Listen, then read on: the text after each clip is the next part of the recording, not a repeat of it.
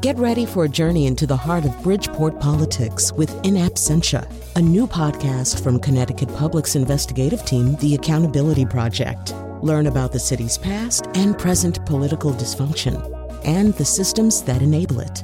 Tune in wherever you get your podcasts. Funding provided by Joe Zimmel and Valerie Friedman. Thank you for making the time to talk with me, Greg. You are a true friend. Eh, it's what friends do for each other. All right, I need your advice. A couple of years ago, I joined the website Ashley Madison, which is for cheaters. And even though I wasn't in a permanent relationship, I really wanted to have experiences with other cheaters. So I made up this husband named Wycliffe, and I said I was cheating on him. But then I met this other guy, and he had this parrot, and the parrot didn't like me, go figure. But I liked everything else about the relationship. And so he used to say, if you don't run away from the parrot, the parrot won't bite you. So I started standing my ground, and the parrot bit me really hard on the leg, and I started to wonder is seeing the parrot bite me part of the sex thing for him? Because the sex thing is really great in other ways. Okay, Kyone, I really would advise you to stop. I'm not done yet. So, anyway, the Ashley Madison website has been hacked, which means all this is going to come out in public, and the guy with the parrot is Ted Cruz. So there's going to be a lot of media attention. By the way, do you think this blouse is okay to wear to my first press conference? I'm not really sure. That wasn't the main advice I need anyway. What I need to know, Greg, is I'm going to stop you right there and say this is too big for me. You really need to see a therapist. No, I don't want some old Viennese man prying into my toilet training. I want advice from a friend. Like the time you advised me not to go on living as an Amish man. Yeah, but you did that anyway. And it was a disaster. But sometimes I still do miss my beautiful Rebecca and the barn raisings and the crude sexual jokes about livestock. I'm still not sure what you're asking me this time. I don't know. What if I married some really nice guy named Wycliffe? Could we start over? Would I need to tell him about my past with the parrot? Are you sure this blouse is okay to wear on 60 Minutes? I need so much advice. It's time for a whole show on advice. And now he tells people they can save a lot of money on therapy just by shocking themselves with jumper cables. Colin McEnroe. I stopped giving that advice out. That turned out not to be very good advice. I was trying to help. I was, you know, as so many people who give advice are trying to do. I was trying to help. Um, but the jumper cable is not a good idea. So, so don't try that. That is actually not an official recommendation of the Colin McEnroe show. So we are going to do a show about advice. We're going to look at the history of advice. We're going to look at the present of advice. Nobody embodies the present of advice more than Emily Yoffe, who is uh, Dear Prudence, uh, the advice column in Slate.com. The, for the history of advice, we have Elizabeth Archibald, uh, a professor at Johns Hopkins and the author of Ask the Past, pertinent and impertinent advice from yesteryear. She's sitting right here in studio with me, uh, knitting a sampler or crocheting us. I don't know, whatever they used to do in the past. Um, and uh, also joining us uh, via a studio connection, Francesca Gino. She sort of looks at the inner workings of advice, uh, why people don't take good advice, how people wind up being the kinds of people. She, well, her book is called Sidetracked, which is sort of a book about how people wind up being the kinds of people who have to write to Emily Yoffe for advice because, in fact, they've made uh, decisions that were not in their best interest, and sometimes in the process of so doing, have ignored good advice. Well, why would you ignore good advice? Um, what are some of the factors that determine whether or not you take advice when it's offered to you? All of those things we are going to explore today in the gigantic uh, area of advice. And let me also say a couple of other things here. First of all, if you need advice, uh, you may call 860 275 7266. Someone here will be able to give you advice or explain to you why it is you're not going to pay any attention to it anyway. 860 275 7266. You may also tweet your requests for advice to Greg Hill at WNPR Colin. He is our tweet master. He may advise you, he may pass your questions on to us. I don't really know what will happen there. I also do want to say that we are in the middle of a very exciting season on the Colin McEnroe show. It is the season, it probably has some, it probably sound better like in Spanish or Italian, but it's the season of stealing guests from Mike Pesca's The Gist. And so last week we had Ben Yagoda. Today we have uh, Emily Yoffe, who regularly appears uh, uh, with Mike. And tomorrow we will cap off this season by doing the entire show with Mike Pesca. Uh, he's actually writing a, a, letter to a advice column right now about what to do about this problem of people who steal guests from him. Although I would like to point out that I I bought Emily Yoffe Industries when it was trading at two and three eighths. I had her on the radio way before Mike Pesca ever did. So um, anyway, that's where we are. Let's begin. Let's sort of try to define our terms. I'm going to um, start with uh, Emily and Elizabeth on this. Um, so um, Emily, advice is really different from. I mean, if I tell you that if you're in Paris, visit the Luxembourg Gardens, or that if you're uh, dining in such and such a restaurant, make sure you get the you know Vietnamese pancake or something. I mean, that's kind of advice, but that's not really what we're talking about when we talk about this world of advice. So w- when you think about the things that lie within the framework of your job, w- what characterizes those things? Well, people write to me, total strangers write to me and say, should we have another child or not? that's the kind of thing that's different from the scallion pancakes. And uh, I've been doing this. I'm closing in on ten years, and I've I I remain very surprised by the kinds of things that people are moved to write to a stranger about. But often they it, they say, "I know it sounds crazy that I'm writing to you, but I need a totally objective voice. I don't want to ask my parents. I don't want to talk to my friends about this. I've read your stuff and I think you're sensible, so what should I do?" So one difference between that and Elizabeth, what you've looked at is you've looked at these um, sources sources of advice often from the very distant past. So these say maybe 16th century sources of advice, but there's no real indication that anyone had solicited these sources of advice. In other words, with Emily, the process begins with somebody contacting her and saying you know, should I go to Europe? My cat's dying. Um, and, you know, but there's no indication that anybody has asked these who are these sources that you found i mean and, and how is it they're dispensing advice on on how to dance in an appealing way Right. For the most part, this is unsolicited advice, and it really runs the whole gamut. So, everything from cooking to social situations. Sometimes you even suspect that maybe it was sort of solicited advice that someone encountered a problem at a dance and someone was responding to that particular situation, um, to advice that we really sort of scratch our heads about today, wondering why anyone would have wanted to read this advice, like how to cut your toenails underwater in the 16th century. Um, it's almost impossible to cut your toenails underwater in the 16th century now. Uh, but um, so, and so, Emily, one of the things that I noticed when reading your column uh, which I'm obviously a devoted reader of, is that, first of all, one thing that you're very good at, a lot of these situations to me seem like layups you know and and I always agree with the way that you lay the ball up too. You know it's like how how hard is this? But one of the things that I noticed that you do is that you really do like let's take the woman with the cat all right? So there's this woman and she's got this cat and the cat has terrible symptoms and the cat may die nobody really knows but she's got a vet and she's got a cat sitter you know she's got all this support for this cat. And she, meanwhile she's got this once in a lifetime trip to Europe where she's with some kind of musical group and her parents and her partner are coming with her and but she's actually considering canceling this trip because the cat might take a turn for the worse and die while she's over there. And to me, it's like I just I drive her to the airport. This is an easy one. Go to Europe. But I, I really loved the fact that you really tried to consider hard the possibility that there was another way to look at this. True? Well, I'm a cat person, hmm. so you know I understand her impulse, and I'll tell you, um, Colin, if it's so obvious to you, just go to the airport. You have not dealt with cat and dog people very much. Um, so I tried to add an extra fillip of advice to that. Of course, I said you have to go. This is a serenity prayer time. You've done everything you can. Now there's nothing more you can do, and you've really got to go enjoy yourself and not let everyone else down. But I suggested while she was away, she tell her vet and her cat sitter not to contact her about anything because if the cat expired, the trip's ruined, and what can she do? Right. You don't want to be on FaceTime with your cat while he's dying, you know, and that's going to really going to, you're not going to enjoy Venice quite as much somehow. So uh, let me add, I do want to add one thing. The toenails remain a very uh, vibrant source of advice. Uh, I've I've gotten more than my share of toenail questions. Really, you get toenail questions? Toe, feet, toenails. This is. I, I just had a letter uh, a week or so ago. A woman's engaged. Um, you know, madly in love. Now they're living together pre the wedding, uh, she said, I put my feet on the coffee table when I'm watching TV, when I'm on the couch my I I one. yeah. my whole life. My fiance is utterly grossed out by the sight of my feet and tells me not to do it.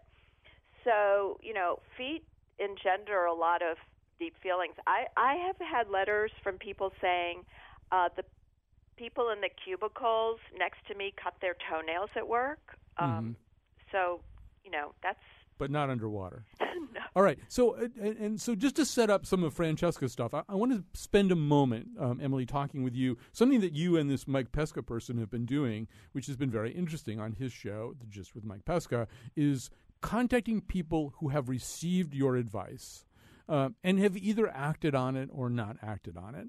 Uh, and and then just sort of seeing well how did this all pan out and you've probably done enough of them now that hey, you have a halfway decent sample size i mean what have you learned uh, uh, from this experience? What have you learned about either, first of all, whether or not people take your advice, and B, how that plays out if and if and when they do?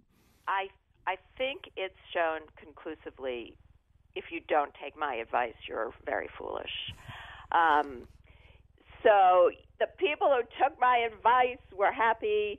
Uh, um, most, you know, lots of times people write in, should I, shouldn't I?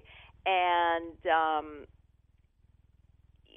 so they're just looking for someone to kind of, or, or they, or they say, I think I should, and they're looking for confirmation. And often um, they're right about that. But but one one of the cases that really struck out stuck out to me was this young man uh, wrote in. He had a very serious girlfriend.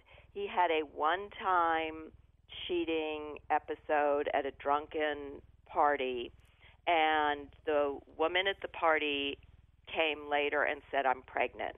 He was one of I think three to five possible father candidates. Um, so he was should I just wait and see till the kid's born and what the paternity test shows up, or should I tell um, my girlfriend? And I, I was absolutely adamant. You have to tell your girlfriend. Too many people knew. You know, people knew, and he said, "Oh no, no, no, people." Pe-. So I, I had written in the letter he'd written to the call, and I said, "You have to tell. This is not tight information." So when we talked to him, he said he hadn't told her, and sure enough, someone in their social circle did. So that was clearly a case he needed to fo- have followed my advice. He he also was not the father.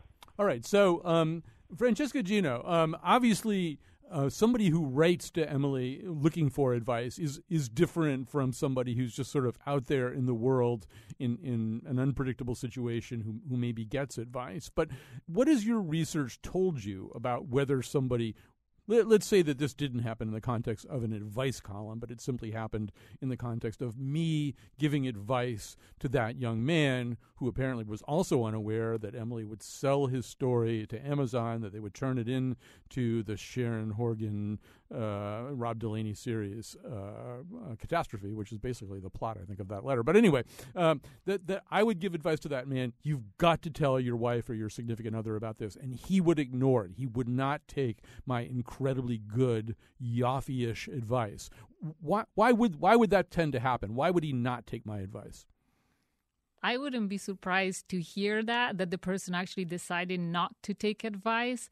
What we know from years of research of looking at when and why people take advice is that generally people don't listen to others' views unless they looked out for an opinion to a specific person that they know is going to support their view. So think about last time you really wanted to do something or uh, you had a decision in your head when you thought about, well, let me ask for advice, who did you go to? Very naturally, we tend to go to people who are going to support our decisions, and that is going to make us feel even more confident about the fact that what we want to do is right. People tend not to take others' advice because they are too focused on themselves and their perspective. So they think that they have better information, that they have a better view of uh, the problem or the decisions that they want to take. And so, unless the advice is consistent with what they wanted to do in the first place, they disregard it.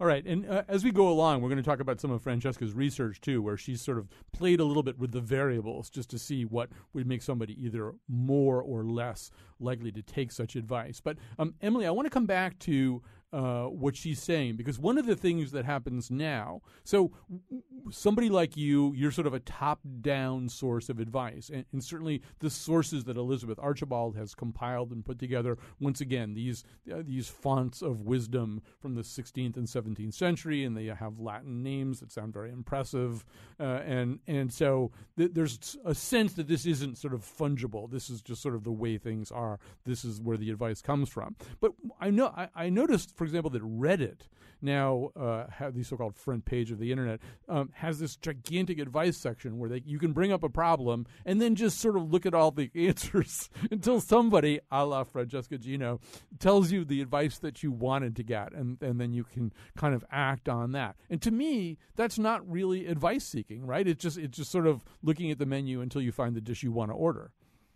Right. I think that one of the reasons that advice columns survive because when you can do stuff like that, you can go on the internet and get 50,000 answers, is that people come to know and trust a certain voice. And that mean, doesn't mean they will always take your advice, but they feel you're a trustworthy person. The most gratifying responses I get from people are when they say, when it's clear they write in and they say, I want to tell my sister in law off. I have had it. I'm not putting up with this anymore. And given the context, because a lot of questions are do I act or do I let it go?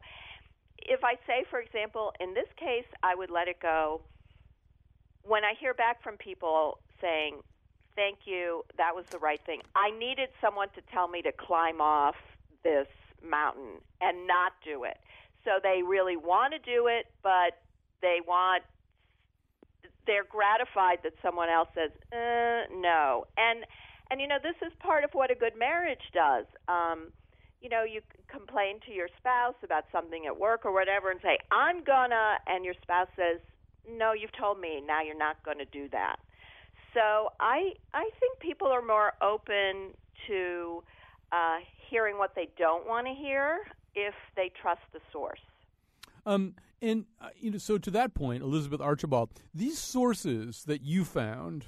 Um, first of all, I noticed that they seem to be male, right? A lot of male writers, a lot of male writers named Thomas. In fact, entirely the entire province of advice was uh, dominated by male writers. I mean, who are these people who these sources whom you could conceivably trust for advice about how to comport yourself? Well, I think one of the interesting issues in the history of all of this how to and advice literature is the question of authority. How do these authors set themselves up as the person that you really want to take advice from? And it's interesting, I think, that the words author and authority come from the same root. And so the person who's writing, in a way, um, is someone who should automatically be trusted. Um, but they do make efforts to sell their advice and sort of you know, Ovid, for instance, when he's writing his uh, poem about seducing Romans, says that you should trust him because he has experience in this field. Um, and a lot of the 16th and 17th century texts, you know, present this kind of improbable solution to a problem or a technique, and then they append the word probatus, proved or tested, to the end of it. Or they say, you know, I knew a man who was really fat and he tried this technique and then he became very slim. So they do have to sort of work hard to establish themselves as people that you would want to take advice from. So authority is a really important question. And so, um, Emily, um, yeah, you've been doing this for many years now. Um, how did you decide? How did the world decide that you were such a person, a person whose whose advice would eventually carry the label probatus? I was there. Yeah. Uh, I am the third Prudence. Uh, the first Prudence was um, Herb Stein, who was the uh, head uh, of Nixon's Council of Economic Advisors and father of Ben Stein. So obviously, you know, totally qualified to be an advice columnist. He's the person who took us off the gold standard. We did that show last week, actually. he started Prudence when Slate started, now or about 20 years ago. He did it for a few years. Then Margo Howard, who was Ann Landers' uh, Wow. daughter was the next Prudence. She was leaving, and I thought, well, you know, I'm a Yenta, know it all. This seems like a really fun thing to do. So I said, hey, I'd like to be the next Prudy. But if I were to press you now on your authority, what would you say? What, like, what, what do you think qualifies you? When Dear Abby died, I was reading a lot of her obits, and she was asked that a lot. Who are you to tell people what to do? And her answer was always, I'm a person with common sense who can express it. And I thought that just really beautifully sums this up because I am not a psychologist. I have no special expertise. I'm just a person who I hope has common sense, who also, I'm a journalist, so there are lots of questions that I will go to someone with more expertise. I can go talk to that lawyer for free and get you some, you know, free advice about what to do. Um, but I don't have any special qualifications. You just either you like what I say or you don't. So, Francesca, one of the things that you've discovered is that it's not necessarily how much power or authority we feel is invested in the giver of advice.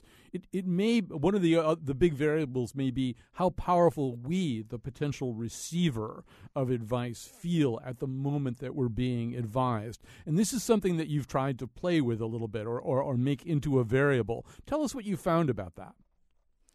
Yeah, so we looked at power and just the perception that, as you were saying, calling whether we are a powerful person versus not. And what we found is that when we are feeling that we are not that powerful, we are much more likely to be open to the advice of others as compared to situations where we are powerful.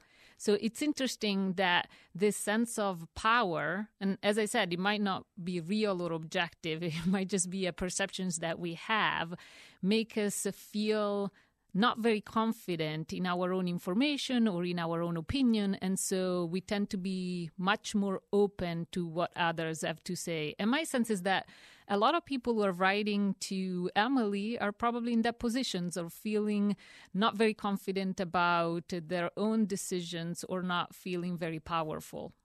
And, and so, um, well, actually, uh, let me just back up, Francesca, and ask me ask you a different question. Is there in, in the vast world uh, of scientific studies uh, in social science, is there a reason to suppose that it's a good idea to take advice? That a second set of eyes, another brain, a second opinion um, is by and large, I mean, it sort of plays out on average. Uh, it's a good idea to listen to that advice.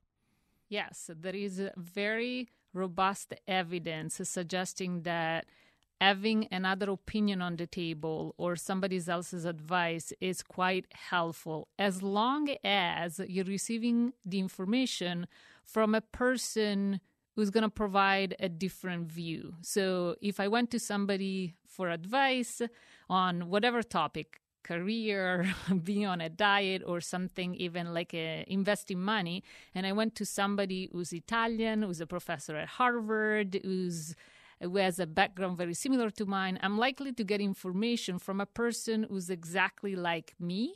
So they're to provide information that is not that different. But as long as you have some differences in the background or in the perspective that the person can offer, lots of evidence that suggests that listening to advice is a good thing. Do you, do you agree with that, Emily? That that probably you can give better advice or at least a fresher perspective. It makes sense that you would be able to do that for somebody who's very different from you. One of my favorite things about this column is Christmas time, and uh, you know, two months prior to the holidays, I start getting tons of Christmas dilemma, family letters. I'm Jewish, so I love giving Christmas advice because um, I can be really objective about that, right? Right. Um, uh, on the other hand, you felt as though your status as a cat owner uh, gave you the well. I mean, it, it's interesting because your status as a cat owner gave you the ability to empathize with the, the person who's making the complicated and difficult decision, apparently, about leaving this cat behind, but then also gave you the ability to say, no, you got to do it. You got to just put the cat out of your mind. Yes. So I mean, it does. It sort of helps to to, to have some skin in the game. All right, we're going to take a quick break. Uh, if anybody has questions or comments, we'd also love to know whether you do seek advice, whether you do take advice once it's given to you. 860-275-7266, 860-275-7266. Tweet over to us at WNPR Colin. My feet are too long, my hair's falling out, my rights are all wrong. My friends, they all tell me that I'm no friends at all. Won't you write me a letter? Won't you give me a call? Sign bewildered. What, in your opinion, makes for good advice? Only give it if it's asked for. What makes advice good? If it's true. If it's not true, it's bad. That's all I can tell you about advice. Have you ever wished that you took advice when you hadn't? Yeah, in my 20s, and I'm in my 30s now, and definitely like I just kind of overlooked a lot. Not that I necessarily would have understood it. Certainly, a lot of people have pushed bad advice on me, especially career advice. Like, I'll go to someone and and basically they're trying to say, I'm qualified and you're not qualified to do this. That's happened a number of times. Like, once I, when I was younger, I was thinking about becoming a therapist, and this white woman said, Well, you're Asian, so only, only Asian people want to go see you. I was really shocked. Like, later I realized how absurd it was, but it was discouraging at the time. I was young. All right, voices from the street uh, talking about advice. Uh, this uh, they were solicited by our own Allison Ehrenreich. Allison is the person who conceived of this show uh, and has uh, designed it and produced it and done a wonderful job, I might say. So let's look, talk a little bit about sort of the um, the kinds of things that people ask for advice about. Um, we're also we're going to be talking as we go along here today. I should remind you, Emily Yoffe writes the uh, incredibly popular and influential uh, Dear Prudence column for Slate.com. Uh, Elizabeth Arch- Archibald is the prof- uh, professor at Johns Hopkins and the author of Ask the Past: Pertinent and Impertinent Advice from Yesteryear. And Fran- Francesca Gino, her book is called Sidetracked. It's about how people make mistakes uh, and wind up in situations where they have to invite, they have to write to Emily uh, Yoffe because they wound up on Craigslist uh, pretending to be somebody that they want. I can't even sum, summarize that letter, uh, but let's just say people who make mistakes. And and she's actually studied sort of why people either do or don't take advice. She's done experiments to sort of influence, uh, to show the influence of various factors on whether people do or don't take good advice. I want to go back to this sort of fundamental bedrock question of the nature of advice and what people seek advice about. So, Elizabeth, you know, you went back centuries and centuries and centuries, and it seemed like some of the advice that was given was almost in the area of low hanging fruit. For example, somebody might write to Emily now and say, I'm not popular at dances. Girls don't like to dance with me. What am I doing wrong? Well, how can I get girls to dance with me? Um, here we have Anton- Antonius Arena writing Leges Dansandi, the laws of dancing, uh, writes, Friend, when you are dancing, be careful not to belch, for if you belch, then you will be a real pig. Furthermore, never fart when you are dancing. Grit your teeth and compel your arse to hold back the fart do not have a dripping nose, and do not dribble at the mouth. Uh, no woman desires a man with rabies, so forth and so. See, I feel like this is low hanging fruit. I mean, is that that's the best advice somebody can give somebody at that time, or was it simply the case that really people at that point were more earthy, more body, less aware of the fact that basic kinds of digestive and, and sinus oriented motor control would, you know, contribute to their success or failure? Well, first of all, I think this is not bad advice. No, it's not so bad there's that. Um, but this is a kind of funny one because it's essentially a 16th century dancing manual for lawyers. It was written by a lawyer, and he says in the introduction that he wrote this book because he went to a lot of dances and the ladies at the dance complained about the other men and how they didn't know how to dance. And so he offers up all of this advice, um, and some of it is dancing related. You know, don't look at other people's feet when you dance, don't dangle your arms stiffly, pay the musicians. And then other advice is just sort of um, basic hygiene related yeah. advice. You know, don't scratch yourself and things things of that nature. Um, and I think what this points to is really the advice literature as sort of uh, amusement for readers Mm-hmm. more than kind of practical vehicle for communicating good information. Um, this is actually a Latin poem, so that sort of indicates that its main purpose is not just to convey information, but rather to kind of amuse an audience. And I think a lot of old advice literature is um, fulfilling these other functions.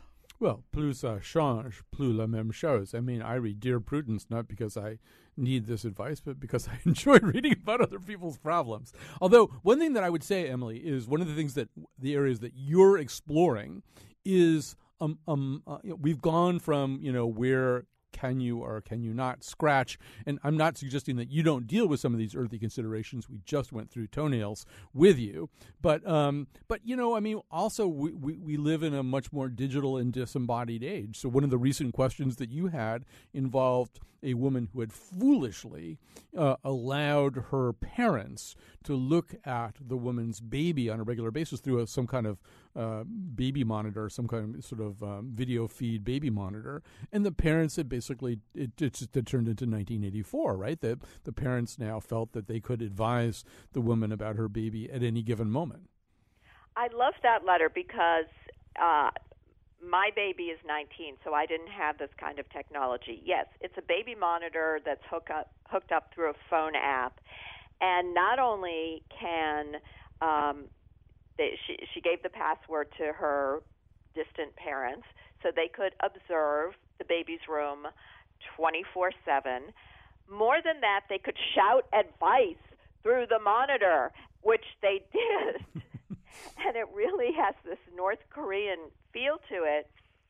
Now, why is she writing to me? She, she's writing to me because she can't take it anymore, but her parents will be really upset if she disables their access to the app. So the question is not this technology question, it's a really old question of standing up to your parents. Um, yes, I, th- I thought your advice was good. It was solid. You just got to change the code and tell them, you know, we tried this and it's not working so great.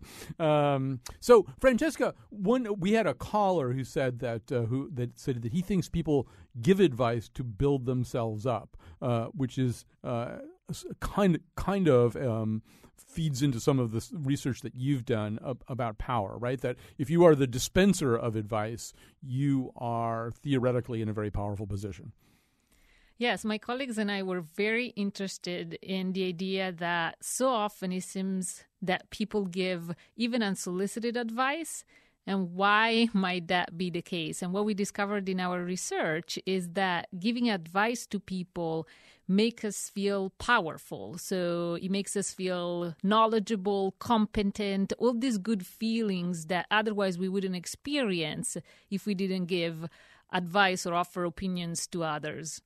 Now, what, what a lot of your research involves altering the mental state of the recipient of the advice. So, um, for example, one of the things that you've try, done is to try to play with the emotional state uh, of the person who's receiving the advice. What did you find out about that?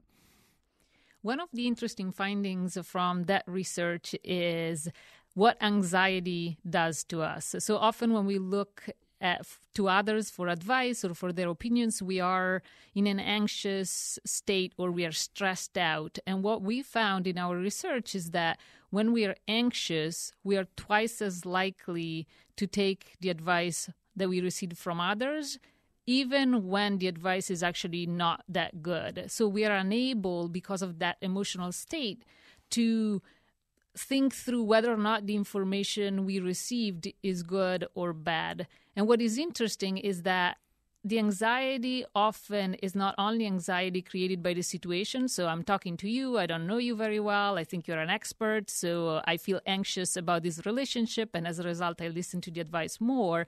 But it is also anxiety created by something completely unrelated to the current situation. So let's imagine that I just uh, wrote my letter to Emily to get some advice, and I'm having a really hard time at work. I'm stressed out, I'm anxious. So I'm much more likely to listen to her advice because of those emotions unrelated to the decisions that we're actually discussing and I'm getting advice on.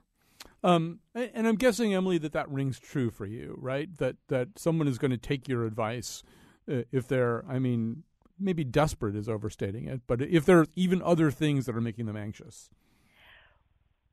You're making me anxious about the responsibility I have.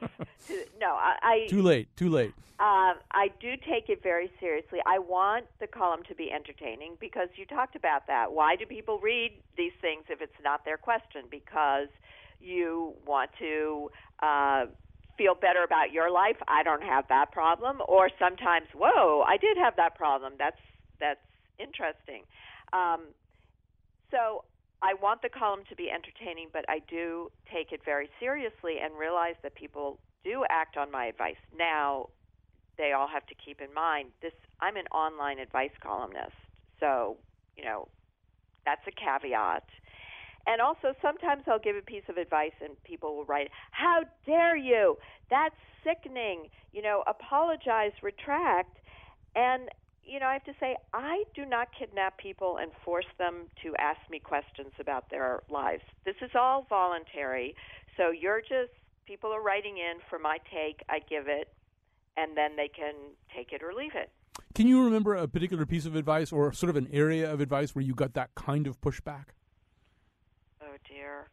Dump. Yes, um, there was a letter uh, I got from a woman in her 20s who had two young children was married to her husband. They were very happy um monogamous. She said she had recently um come to realize she was bisexual. She had um sexual attraction to women. She talked with her husband about it. He was completely understanding and supportive but they made the decision together that they were going to stay in their marriage. Their marriage was going to remain monogamous, and this was just an aspect of herself she was not going to actively explore.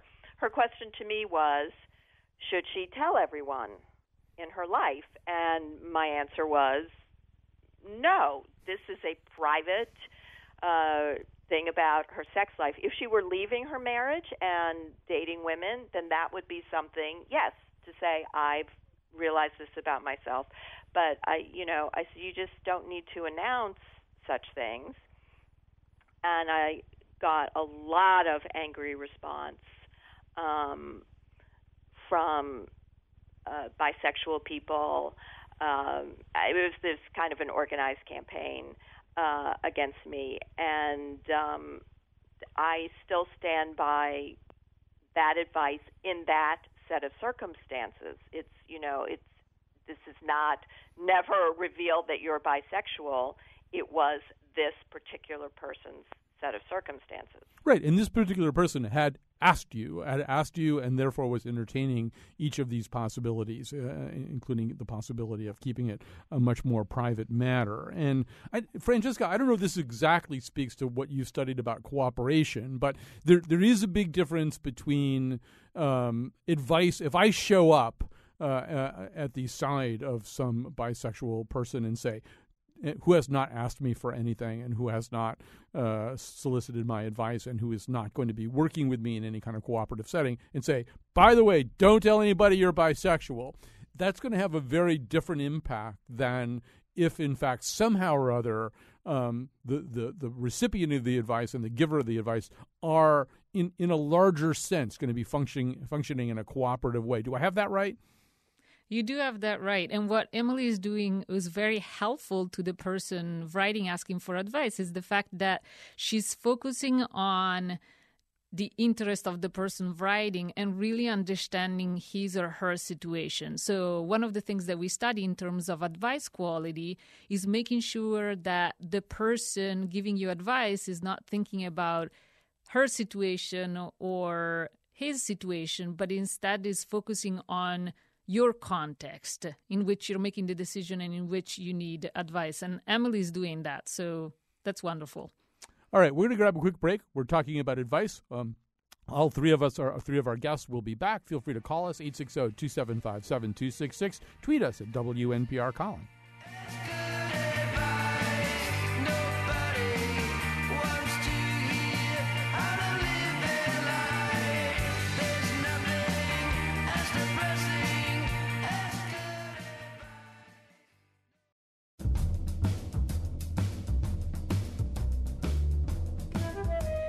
Prudence, my boyfriend keeps saying you would make great Soylent Green. Do you think he thinks I would be good at making Soylent Green or that I would be a good Soylent Green ingredient? Right back soon. Today's show was produced by Allison Ehrenreich and me, Chion Wolf. Greg Hill appeared in the intro and tweets for us at WNPR Colin. Our interns are Jules Lefevre, Katie McAuliffe, and Anna Geismar. The part of Bill Curry was played by Ann Landers. For show pages, articles, and PDFs of all the return to sender letters from the Faith Middleton Show staff to Ask Xaviera, visit our website, wnpr.org slash Colin. Tomorrow, a show about flags. And now, back to Colin. I'm not even sure Ask Xaviera is still around. But anyway, um, in not just a show about flags, but yes, a show about flags, but a show about vexillology, the study of flags. And uh, the greatest vexillological uh, journalist uh, ever, Mike Pesca, will be joining us, along with, with some other experts on flags. We'll be talking also about state flags and about why Connecticut's state flag isn't very good, but nobody else's is either, so don't feel too bad. Uh, we're talking about advice today, and we've got the experts to give you advice about advice. Francesca, Francesca Gino, professor at Harvard Business School. She's been studying studying why people do not always take good advice, which is discussed in her book Sidetracked. Uh, Emily Yoffe is with us. She is the woman behind Slate's Dear Prudence uh, advice column, and also with us Elizabeth Archibald, a professor at Johns Hopkins University, a person who has studied the history of advice, what kinds of advice was given in the past. This is all compiled, not all of it, but it's compiled and curated in Ask the Past, uh, pertinent and impertinent advice from yesteryear. So, Elizabeth, in sort of looking at all this, did, did you come to any conclusions about sort of what the most fertile areas for advice were over the centuries? I mean, some of this stuff goes back to the time of Ovid, which is to say the time of Nero. Some of it's from the 1400s, the 1500s. Are people always interested in the same things?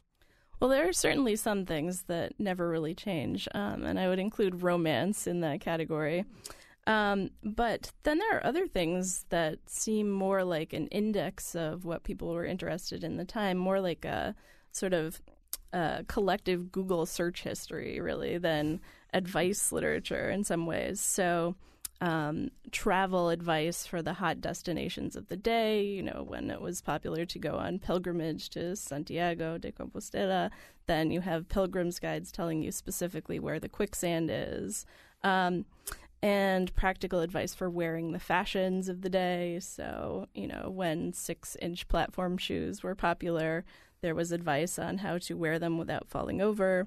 And new technologies, of course, resulted in lots of advice literature. So, when the bicycle was invented, advice literature sort of had to process not only how to ride the bicycle, but also its whole social context. Were women allowed to ride bicycles or only tricycles? What should they wear, et cetera, et cetera? Um, and I think from the beginning, we see that etiquette advice tends to proliferate in periods of social mobility. So that's sort of an interesting element of all of this because it was possible for people to learn the social forms and conventions that they needed to operate in a more refined context than the one that they were familiar with. And that may be why it's a well represented genre in American literature. Yeah, that, that makes sense. The more that you can, if you can change classes, if you can change your station, if you can if Demelza can marry Poldark, uh, that means that uh, you have to learn a whole new set of things that you didn't have to learn before. It makes total sense. Um, Emily, are you noticing any particular trends in what you're asked about? I've noticed lately, could be just a coincidence, that there have been a, a number of sort of death themed, you know, how to handle the end of your life kind of themed, uh, ask Prudy, Prudy kinds of questions. But uh, that may just be sort of the way things have been picked out. are there things that people are asking about more now than they were 10 years ago? Well, to pick up on something Elizabeth is saying, technology is always changing, and I've experienced that myself in the course of the column. Um, you know, when the telephone was invented, it, it used to be the polite way you visited people was that you showed up at their house with a calling card, and you know, you either were invited in or you left the card.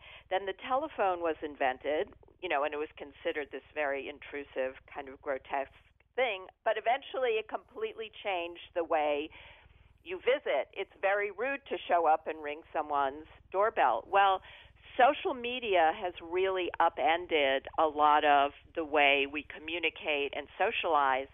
And so I've experienced that whole thing over the course of, of the column. I remember not so long ago, I started getting these letters I had no idea what people were talking about. They were from college student saying, you know, this old friend of mine is posting on my wall, and and what she's posting is really obnoxious. So I'm taking it down, and she says it's you know I shouldn't take down the stuff she posts. And I'm like, what are you talking about? Um, little did I know what Facebook would mean, but I get a lot of letters about you know from people of all ages. Gee, I thought I was part of a social group, and now I found out everyone took a trip to Cancun without me because I'm seeing their vacation photos in real time. What do I do about this? Right. Um, so yeah, obviously technology is going to uh, cause huge shifts. You know, um, Francesca Gino, there are some things, however, which I think are um, kind of eternal, and and one of them I think has to do with. I mean, one interesting question which we face all the time. I'm facing it today without going into any personal details is how do you get somebody to take your advice? And one of the things that you found out, and maybe you can describe this a little bit more, is that um, let us imagine that I'm trying to give some advice to someone. If I say you better you better follow my advice because I'm your boss or I'm your father or I'm your boss's father, and if you don't follow this advice, you know there's going to be consequences. And uh, if I'm very top down about it, I, I, actually won't get as good um, a result in terms of my advice being followed uh, as I would if I took uh, what a, a, more ingratiating imp- approach, right? That's exactly right. What seems to be very helpful in getting people to a spot where they're open to listening to your advice is by putting options onto the table. So we have a tendency when people come to us for advice to say, you should do X or you should do Y.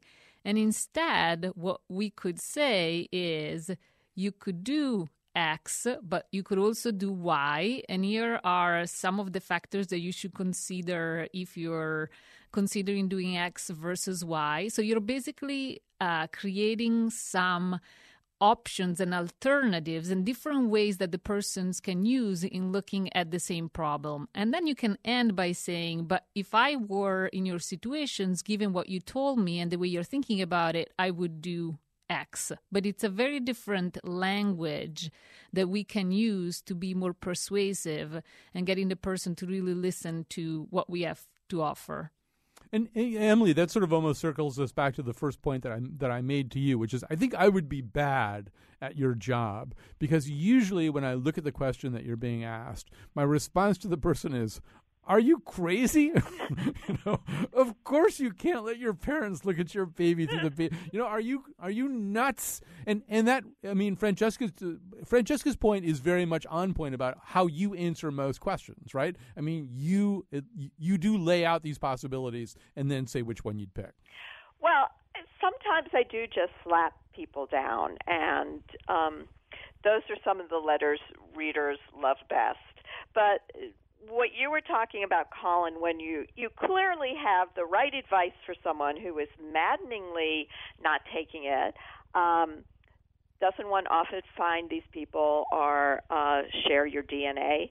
Um, you know, it can be helpful just to say, okay, course A will result in these following consequences.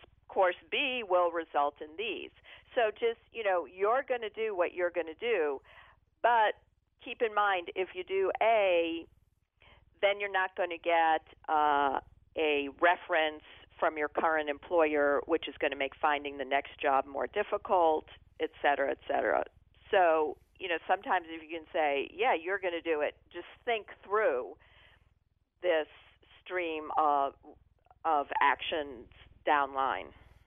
Um, we, that is a, a, good place to end, and it's also a good place to end because we're out of time. I want to recommend all of the work of all of our guests to everybody. Elizabeth Archibald, uh, people really will really enjoy all the advice about how to dance and how to pack for a trip and all the kinds of things that people were advising other people uh, to do um, hundreds and hundreds of years ago. That's all in Ask the Past, pertinent and impertinent advice from yesteryear. Emily Yoffe, well, read her column, Dear Prudence and Slate. Francesca Gino's book is Sidetracked How Not to Wind Up like somebody who needs advice from Emily.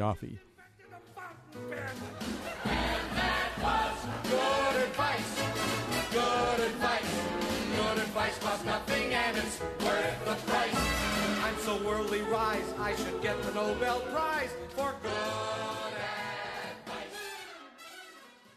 Since you advised me to rob a jujitsu academy, I'm going to prison tomorrow for 10 years.